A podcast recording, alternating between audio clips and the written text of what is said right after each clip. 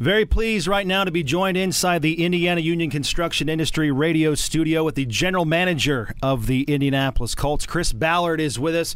With JJ Stankevitz, I'm Matt Taylor.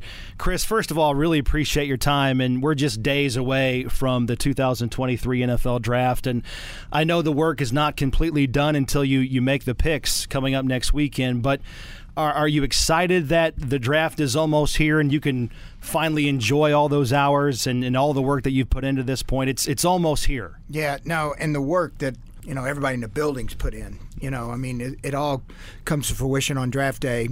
Um, but yeah, we're excited. A lot of work put in. A lot of great work by our scouts and staff, coaching staff, and uh, everybody in, in our training and strength and um, football ops. I mean, everybody's involved, and it's a fun process. And you know, draft day is is is kind of the celebration of their work. That's kind of how I looked at it. So we're through the combine, we're through pro days, we're through 30 visits.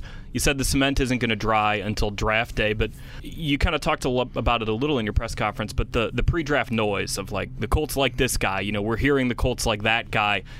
Uh, how do you t- how do you tune that out? How do you have other people in the building tune that out if you need to kind of set that tone?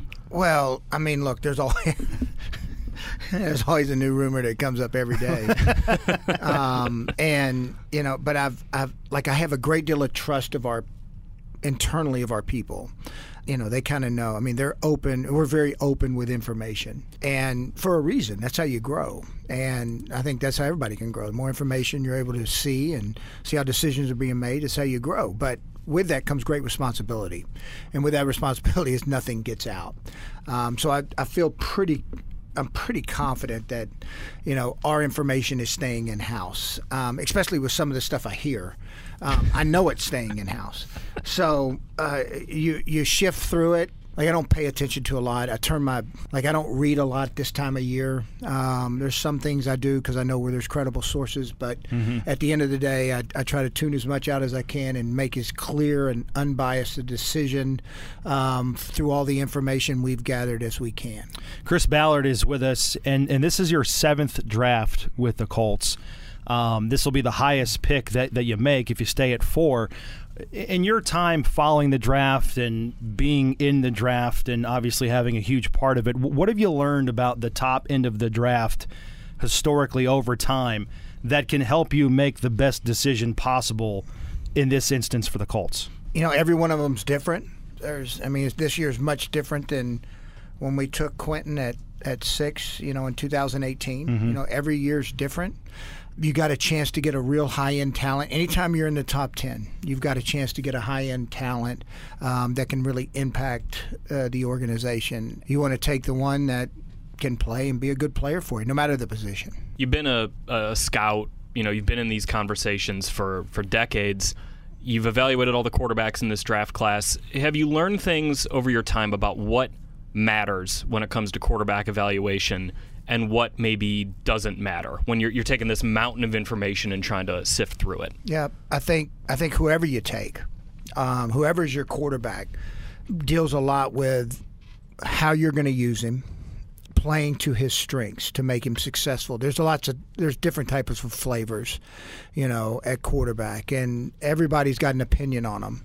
But at the end of the day, it's the guy you think you can win with, and who your coaching staff thinks they can build an offense around. How much time and energy goes into finding out the character of these guys, finding out who they are as people, their mental makeup, you know, how, how good of a leader they would be? How much time and energy goes into that? How much does that matter when you put the whole puzzle together on these players? Well, I think it matters with every player you bring in the building. Mm-hmm.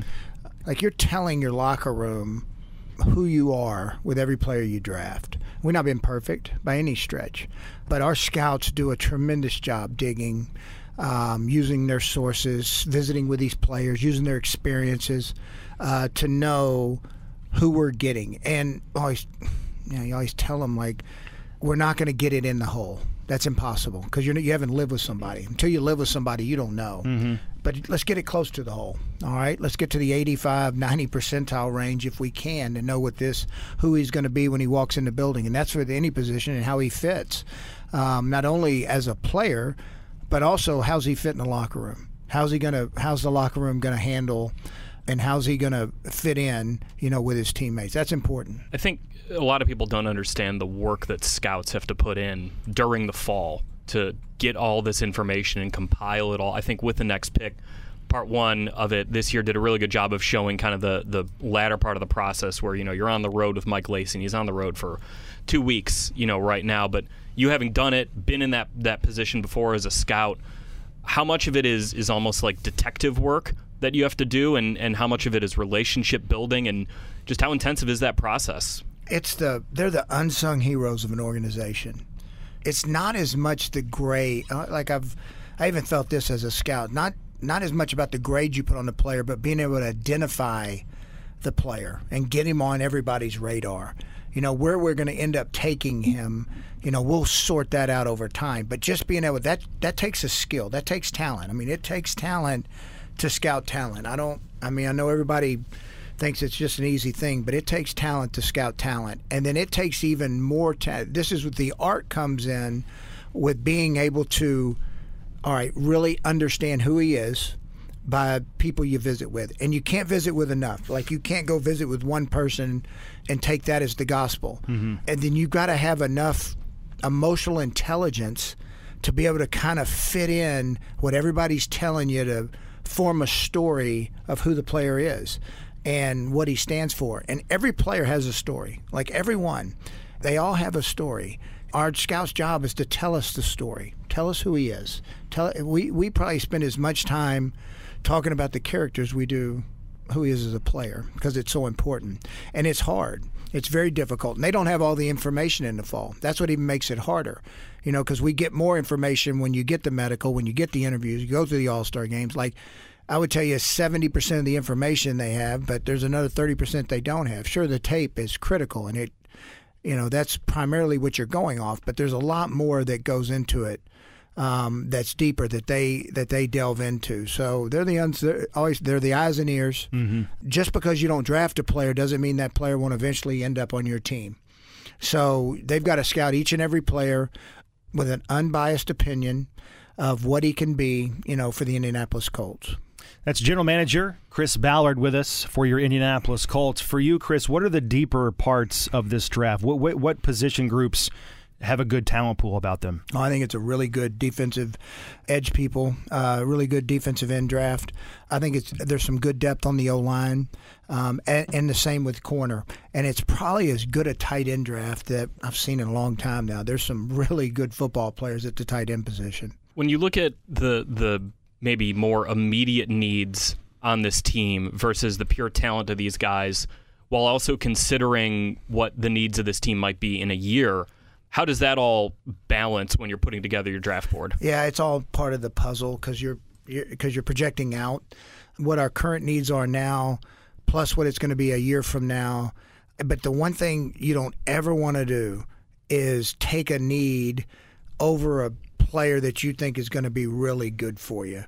And it might not be a necessity at the time you took him, but he's going to really make a difference on game day. Like it's hard to find red and blue players that flip the field on game day, and you never pass one up when you have a chance to take him. Or a guy with red or blue traits, even like they don't even have to be in the top 10. mm-hmm. Second, third, fourth round, there's times when you you know, we really don't need this guy, but you know, he's so good, we're not going to pass on him. I mean, that's that's all part of it. Chris, I know you got to run. You're incredibly busy, so we really appreciate the time. Uh, lastly, for you, what, what's it been like being you for the last four months? I mean, are you, are you going to the grocery store, getting stopped? At the butcher line asking who the Colts are drafting. I mean, what, what, from from all these different angles, what's it been like to be you at the top end of the draft since uh, since January? Uh, it's good. like I still hang out. Like our fans are great. I mean, I love our fans, and I, I mean, I'm still show up in public a bunch. I mean, it's not like I'm hiding. um, I never have done that. You know, whether we're good or bad. I mean, I I still go out, and our fans are good. Yep. Um, they'll definitely ask questions, and I'll answer them. I mean, I get a ton of email. Like I love the emails. I love them. I love when people email. I mean, it's great. I mean, I'll call them, talk to them. Right. And look, I think our fans deserve that. I think our fans deserve and it, you don't get back to everybody, and even in public, you know. But you know, what we do is entertainment. They have a right to be passionate about, and they have a right to ask questions. Who's the stronger opinions? Is it from the draft room or is it from the Ballard household? Ah. Well, my kids have. I mean, they got strong opinions. Now, there is no doubt. They they they look at me cross-eyed all the time about who. You know, if I tell them I like it, I got no, Dad. He can't. I'm like, okay, doesn't work. On. Okay. He's going to look good in a video game, though, right? That's fantastic. Chris Ballard with us. Chris, thanks so much for the right. time. I, I know y'all. you're swamped. Good luck, all right? Appreciate it.